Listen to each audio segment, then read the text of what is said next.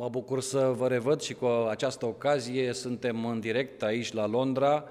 Uh, suntem cu o nouă serie, debutăm cu o nouă serie de vineri seară, așa cum ne-am obișnuit, uh, dar de mult timp în urmă și a trecut ceva vreme de atunci de când uh, ne obișnuiam să avem aceste prezentări, să putem să abordăm diverse subiecte care cumva ne ajutau mai bine să ne uh, găsim locul în această lume, în această viață, în relațiile pe care le avem cu ceilalți.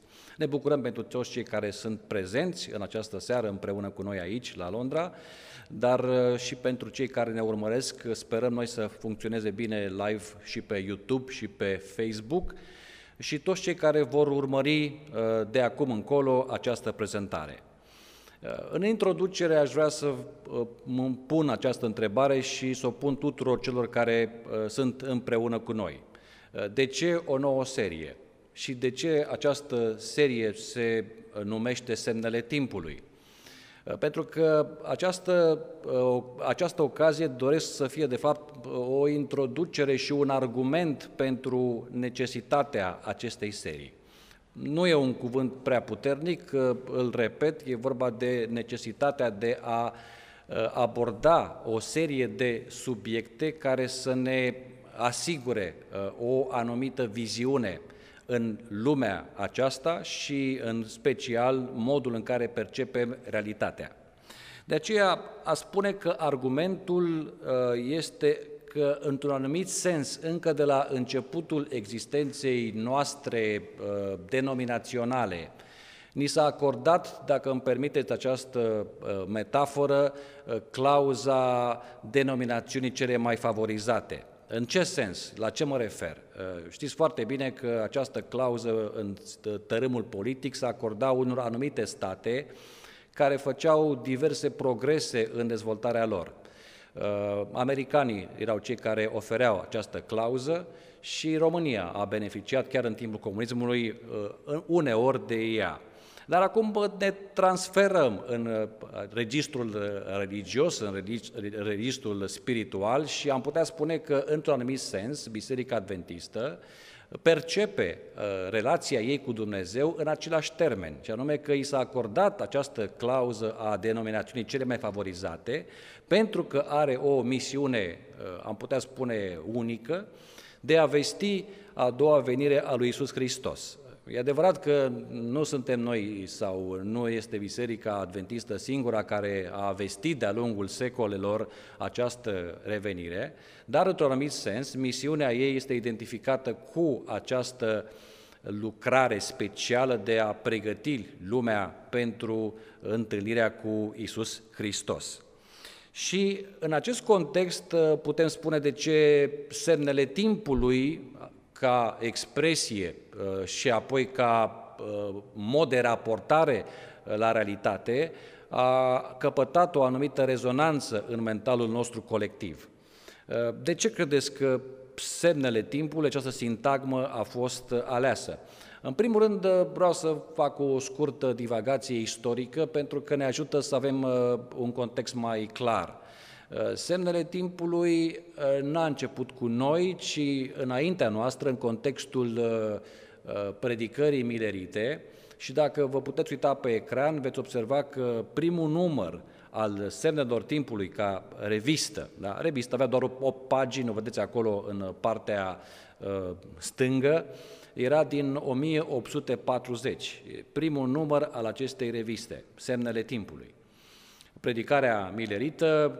Uh, în cele 8 pagini se cuprindeau destul de multe informații despre apropiata revenire a lui Iisus Hristos. Uh, anul era aproape, uh, anul 1843, apoi au modificat-o spre 1844, dar până la urmă a rămas cumva în această concepție a așteptătorilor că semnele timpului trebuie să fie înțelese și uh, pe baza acestor semne ale timpului putem să ne dăm seama cât de aproape este această revenire.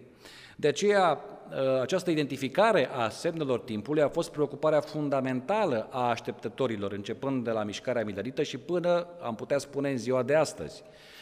A doua parte a acestei imagini avem primul număr din anul 1874 al revistei, da, publicației e mult spus revistă, e o publicație tot de vreo 8 pagini, deja acum a Bisericii Adventiste. Este primul număr editat de James White. Și e clar că de atunci și până în ziua de astăzi, într-un anumit sens, aceasta a fost marca celor care vreau, doreau și atunci să se pregăteau pentru revenirea lui Isus Hristos, semnele timpului. Acum, întrebarea pe care vă pun este foarte directă și trebuie să uh, fie la fel de precisă. Uh, ce reprezintă, de fapt, semnele timpului?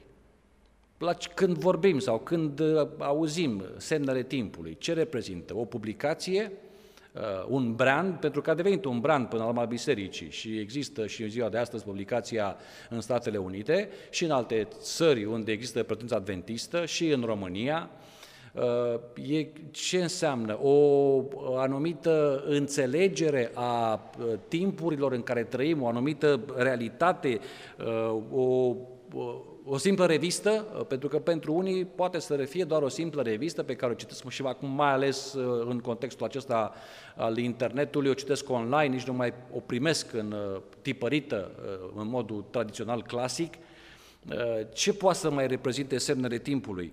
Eh, o tradiție, eh, da, o tradiție religioasă, pentru că, așa cum am spus, pentru foarte mulți exprima preocuparea majoră pentru ce se întâmplă în jur, conectat cu ceea ce așteptau să vină, revenirea lui Isus Hristos.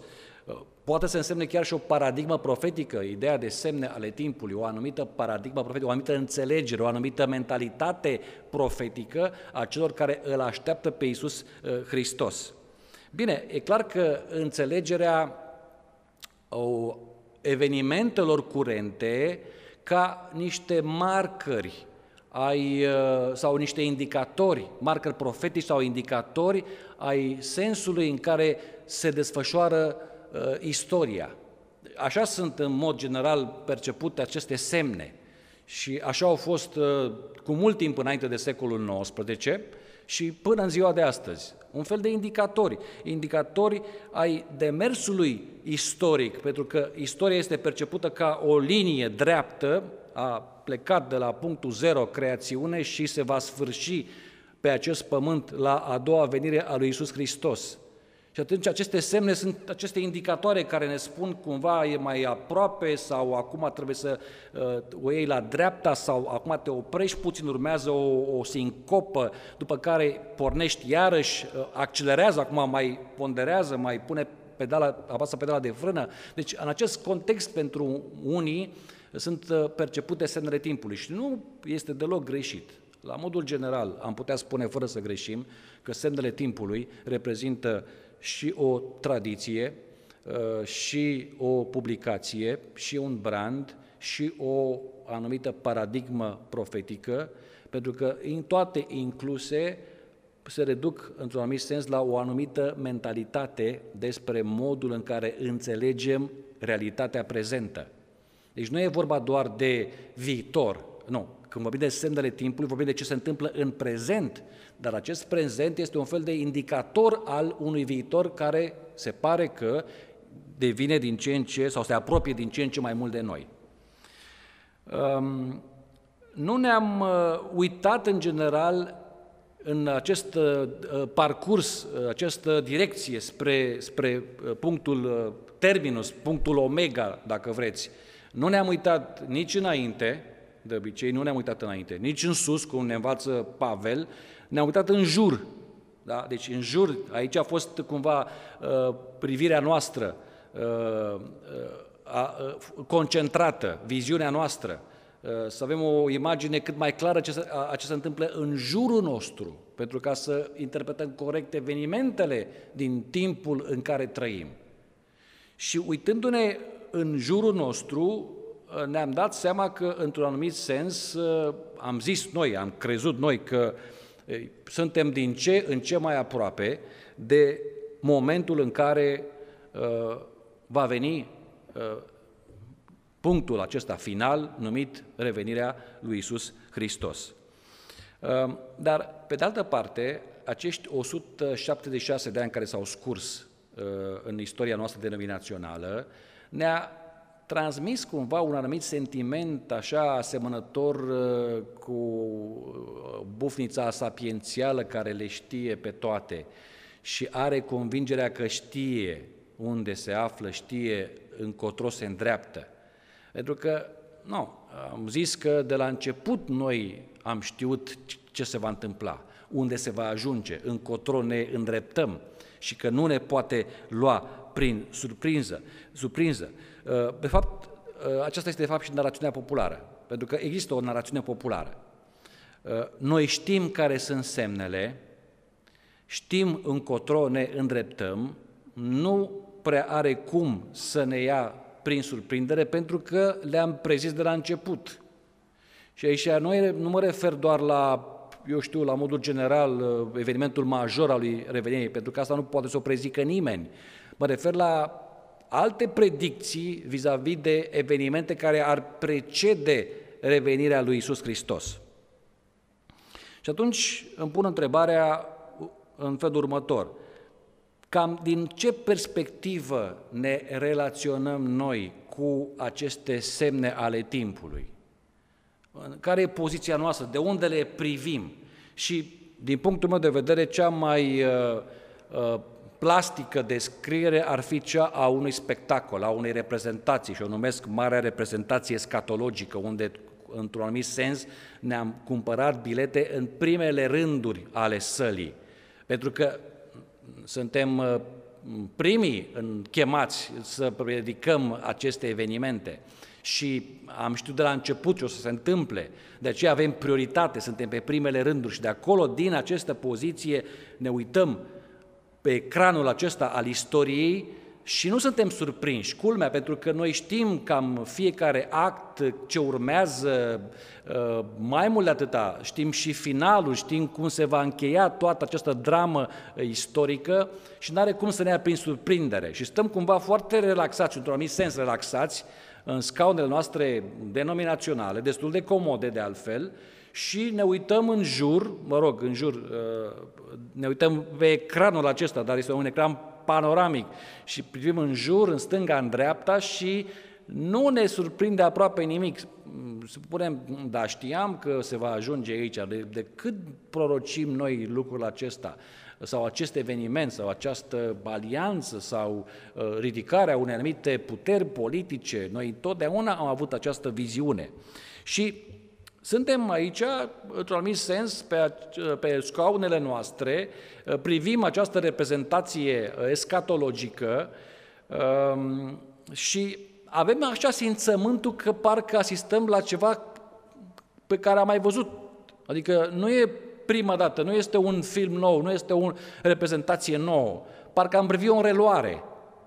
Uh, și de aceea, pentru că avem simțământul în mintea noastră că e ceva ceea ce am mai văzut într-un anumit sens, pe baza predicțiilor care le-am făcut, scenariilor profetice, uh, stăm destul de uh, liniștiți pentru că, repet, știm fiecare act, fiecare actor, fiecare interacțiune, rol, și chiar sfârșitul. Cel mai important, știm cum se încheie. Și atunci, vă dați seama că aceasta creează și un anumit sentiment de, uh, pentru spectatori, de poate nonșalanță, de uh, detașare emoțională, adică nu, nu ești luat prin surprindere. Dacă când vezi o reluare, uh, știi exact ce urmează și ți aduce aminte și atunci nu te sperie nimic, nu te Uh, emoționează, uh, toate au fost temperate uh, deja și atunci ești detașat emoțional de ce se întâmplă în jur. Și nu de puțin ori au observat acest fenomen. Cei care zic că îl așteaptă pe Hristos nu sunt foarte emoționați de ce se întâmplă în jur sau de mersul lumii, pentru că, într-un anumit sens, ei au văzut așa în viziunea lor despre istoria desfășurării uh, evenimentelor, cum, ce se va întâmpla, cum, când și de aceea nu sunt luați pe surprindere. Dar asta conduce și la un anumit fel de blazare.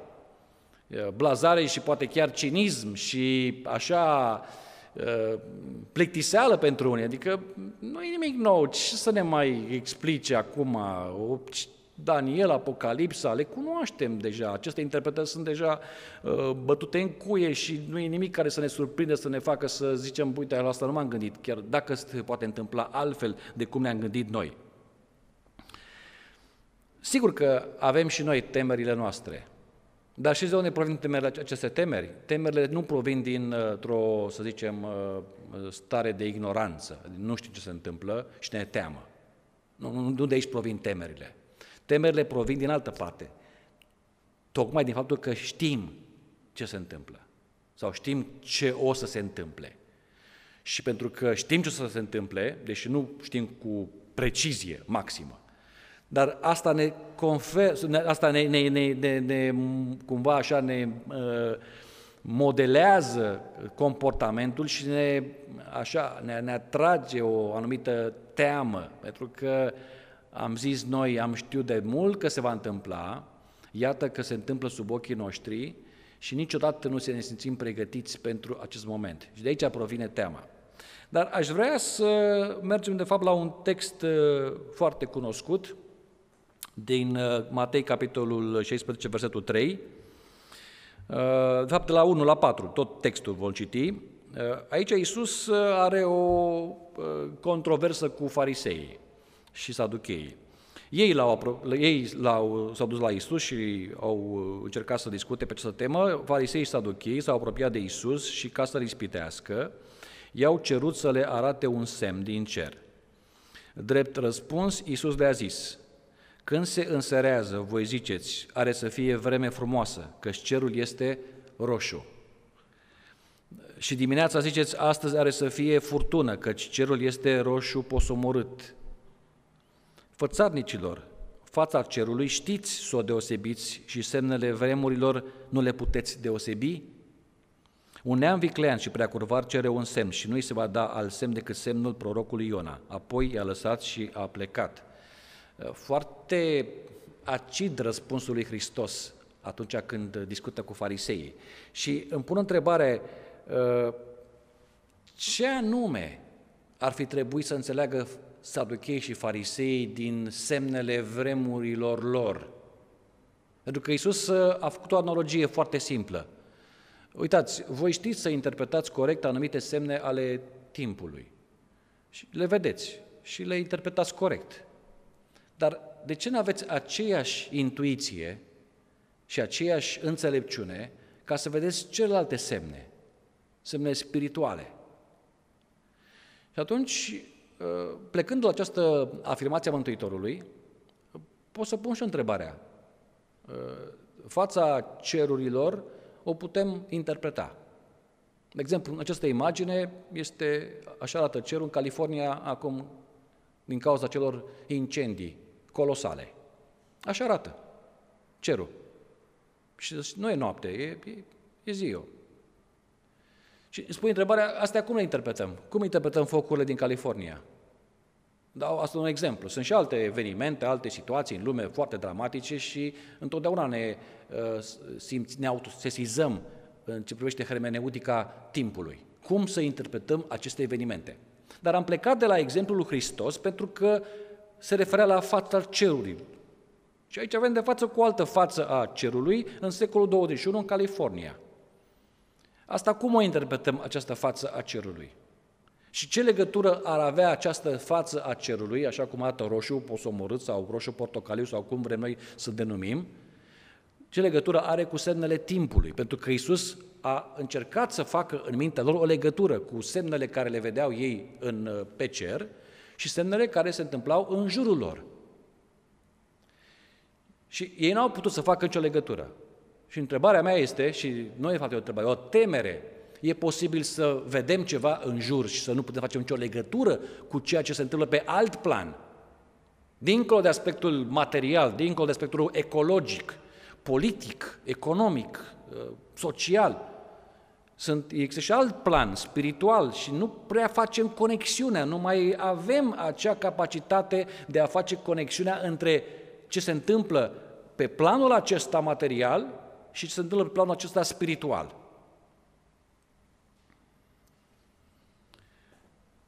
Are vreo legătură cu semnele vremurilor? Revin cu întrebarea mea. Focul din California, cerul acesta roșu posomorât sau roșu portocaliu, are vreo legătură cu semnele vremurilor? Problema e că nu știm ce să deosebim de ce. Ce poate să însemne? Încălzire globală, spun oamenii de știință. Asta este consecință clară a încălzirii globale.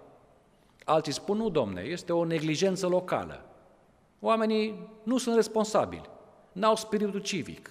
Ies și fac barbecue într-un spațiu care este predispus pentru incendii. Asta e o altă explicație. Alții, e un incident, se întâmplă. Au fost focuri în Australia, acum sunt în California, în altă parte vor fi, au început și în Alaska focuri. Uh, și vin și pleacă, un incident, nu trebuie să îl dramatizăm. Bine, e dramatic este, dar nu trebuie să îl hiperbolizăm, să facem din el ceea ce nu este, din țărțar, armăsar. Alții merg mai departe și spun, poate e o plagă, Poate e o plagă, nu spune că soarele va arde de șapte ori sau alte asemenea prima plagă din cele șapte finale. De unde știm că nu este o plagă sau o, ceva care să arate că uite ce se va întâmpla? Sau poate să se întâmple dacă nu faceți ceva, pe principiul că uh, dacă nu vă pocăiți, spune Hristos în Luca 13, cu toții veți speri la fel. Nu putem să minimalizăm acest gen de mesaj al lui Hristos, nici nu trăim cu teama că orice înseamnă un semn, pentru că anumite uh, evenimente n-au niciun fel de relevanță în schema profetică, sub nicio formă. Nu trebuie să încercăm să le găsim vreo relevanță. Uh, aș parafraza un text, nu tot ce numește poporul acesta semn este un semn. Și sunt mulți care sunt îndemnați de anumite, eu știu, sentimente, duhuri sau alte uh, impresii să declare anumite evenimente ca fiind semn profetic. Dar să nu uităm că ce s-a spus în vechime poporului în legătură cu neregiuirea se aplică și aici. Nu tot ce numește poporul acesta semn este un semn. Nu toate sunt semne. Așa că mustrarea lui Isus este provocată nu de ignoranța lor, ci de pretenția că ei știu ce se întâmplă în jurul lor. Deci Isus îi mustră pentru că știu ce se întâmplă în spațiul acesta material, real, dar nu vor să vadă nimic în spațiul spiritual. Și atunci trebuie să înțelegem această, cum să spun, uh, discuție între Isus și saduchei și farisei ca o avertizare serioasă în legătură cu simțurile noastre. Dincolo de acele cele, simț, cele cinci simțuri fundamentale. Al șaselea simț ar trebui să fie acesta al spiritualității, să, să-l numim, sau a ce se întâmplă în jurul nostru dintr-un alt unghi nu doar din strict de vedere al uh, evenimentului curent, incidentului, accidentului uh, sau altor uh, fenomene naturale. Faristii saduchei s-au, alinie, s-au alienat complet de Isus. Și de ce? Datorită unui fel de, aș numi eu, o canonizare a mentalității lor. Ce înseamnă canonizare? Vorbim despre canonul biblic, nu? Foarte simplu, fără să intru în amănunte tehnice, canonizare înseamnă că nu poți să scoți și nu poți să adaugi nimic din ceea ce s-a considerat că este canonul biblic, textul. S-a hotărât că sunt în total 66 de cărți, nu poți să scoți niciuna, nu poți să adaugi alta, nici măcar un text sau altceva. Asta la modul cel mai simplu ce înseamnă canon. Aia înseamnă canonizare, adică un fel de sigilare, într-un anumit sens, a unei decizii, a unei concepții despre ceva. Iar în cazul acesta, farisei saduchii și-au canonizat această mentalitate a lor despre realitate, despre relația lor cu Hristos, în așa fel încât au devenit impermeabili și n-au putut să scoată nimic din concepțiile lor ni se adauge ceva la acele concepții și de aceea ei s-au alienat, s-au îndepărtat, s-au înstrăinat de Hristos. De aia spun că discuția între Hristos și farisei și saduchei este foarte importantă și este un, semn de avertiz- un semnal de avertizare. Această, să o numim mai departe, canonizare a mentalității, și acum mă refer la noi, a imaginii pe care o avem despre lume și despre ce se întâmplă în jurul nostru, a interpretării semnelor, da? Deci putem să, ne, să canonizăm într-un anumit sens interpretarea semnelor, asta conduce la obscurizarea realității.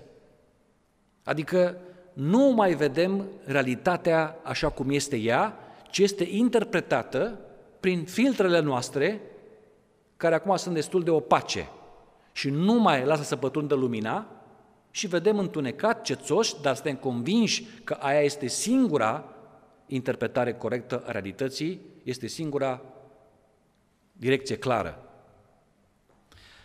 Mai e ceva. Asta ne împiedică, această canonizare a mentalității, a imaginii despre lumea aceasta, a interpretării profetice, asta ne împiedică efectiv să gândim. Aici mi se pare mie aspectul cel foarte grav. Ne împiedică să gândim, să evaluăm, să analizăm să cercetăm, să depășim această matriță ideologică pe care ne-am construit-o timp de 176 de ani ca denominațiune. Sau cei mai mulți dintre noi, de fapt, nu, normal, au moștenit-o, această matriță.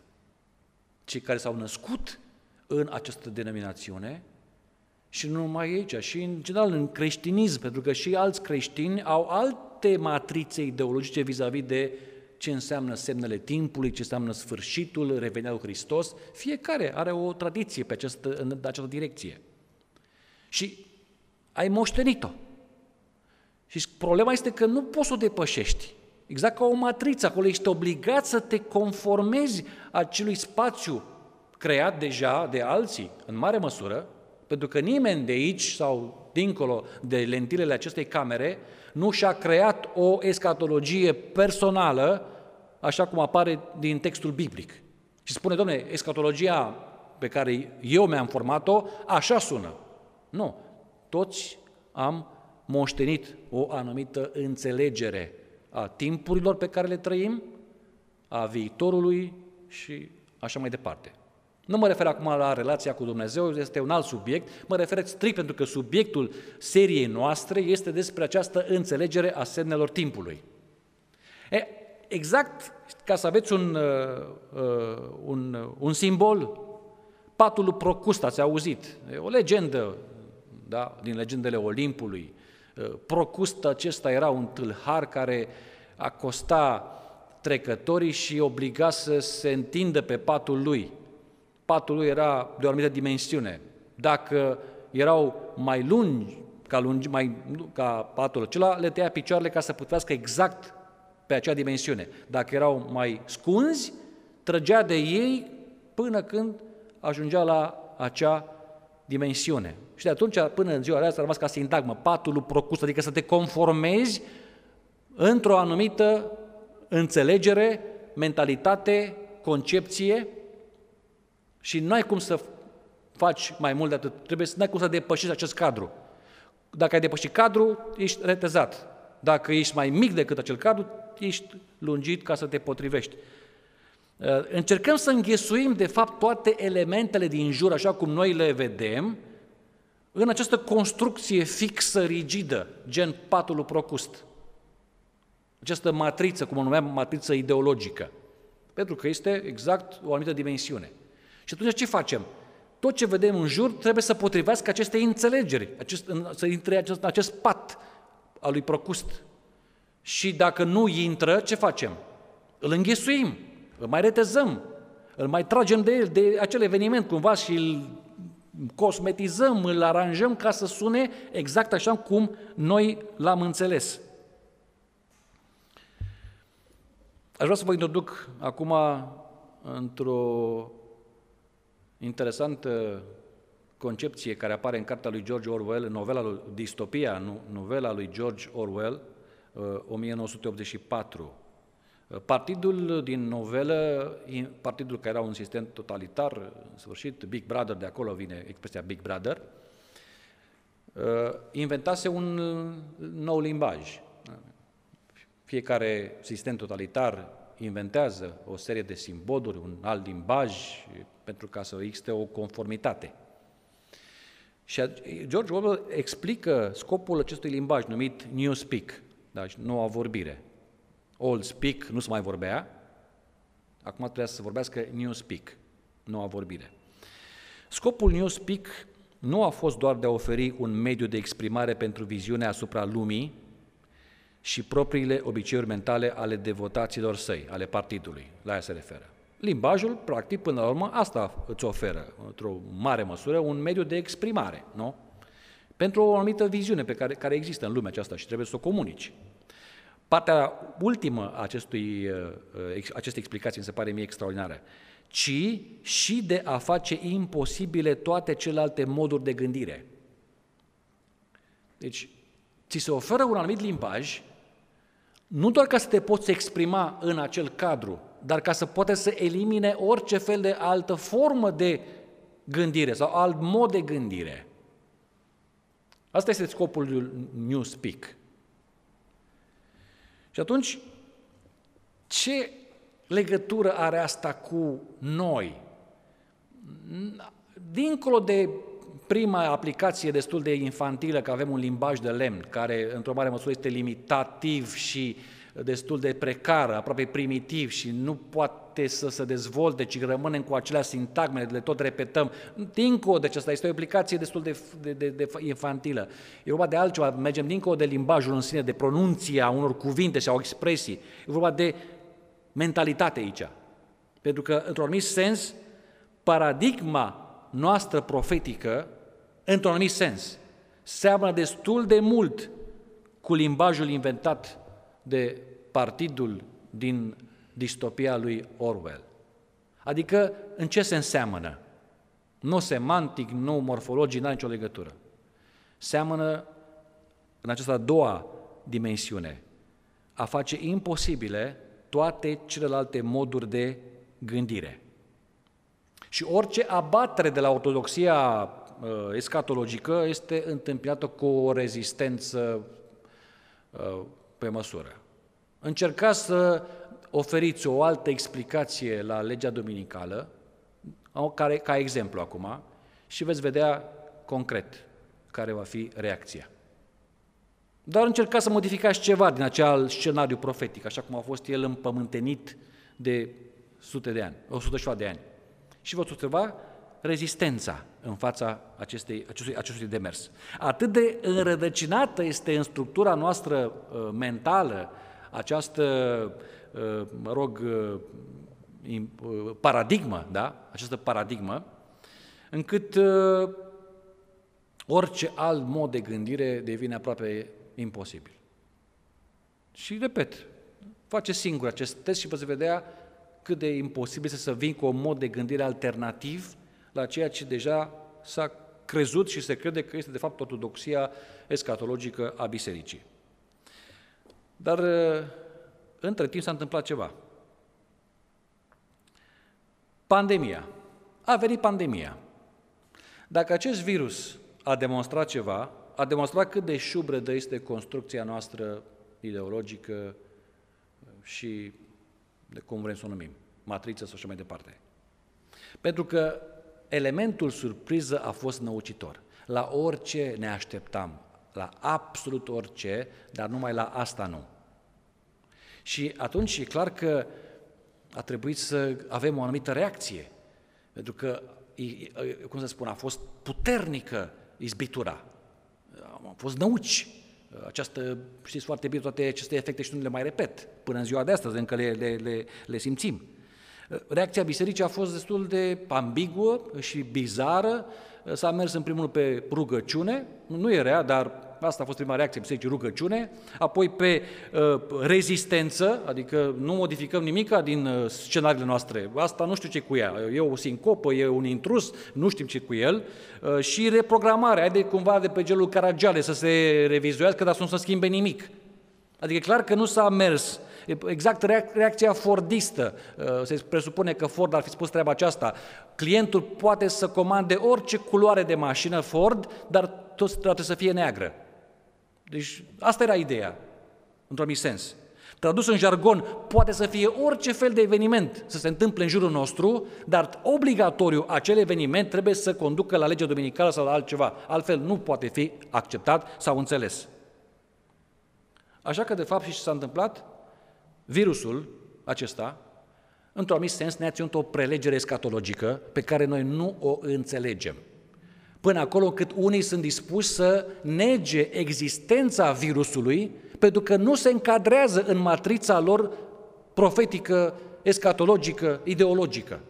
Nu și încape locul, ce să caute? Nu ăsta trebuie să vină, trebuie să vină altceva. Trebuia să fie o ascensiune a papalității, trebuia să fie America și așa mai departe și multe. Vom vorbi în celelalte ocazii.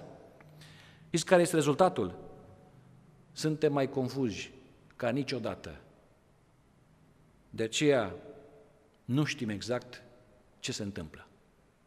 Dacă până acum mai avem impresia că mai știm încotro se îndreaptă evenimentele, acum nu știm exact ce se întâmplă. Concluzia. Iisus ne reproșează și nouă, cum ne-a reproșat fariseilor, ceva în genul codul genetic al acestui virus, știți să-l decodați.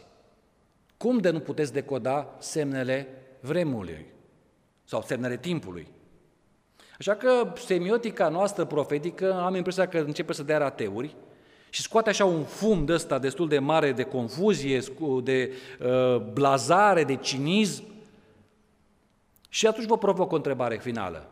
Dacă cumva asistăm la o rearanjare a semnelor timpului, pe principiu că sunt alte semne pentru alte vremuri. Iar scopul acestei serii este ca să ne îndemne să privim și în alte direcții decât cele în care am fost uh, uh, obișnuiți să privim și să putem să înțelegem cu adevărat ce se întâmplă în jurul nostru. Aici s-a încheiat prima prezentare, introducere, uh, argumentul pentru care avem nevoie de această serie. Data viitoare, de la ora 8, vom continua cu o nouă prezentare. Până atunci, vă mulțumim pentru participare și vă dorim numai bine.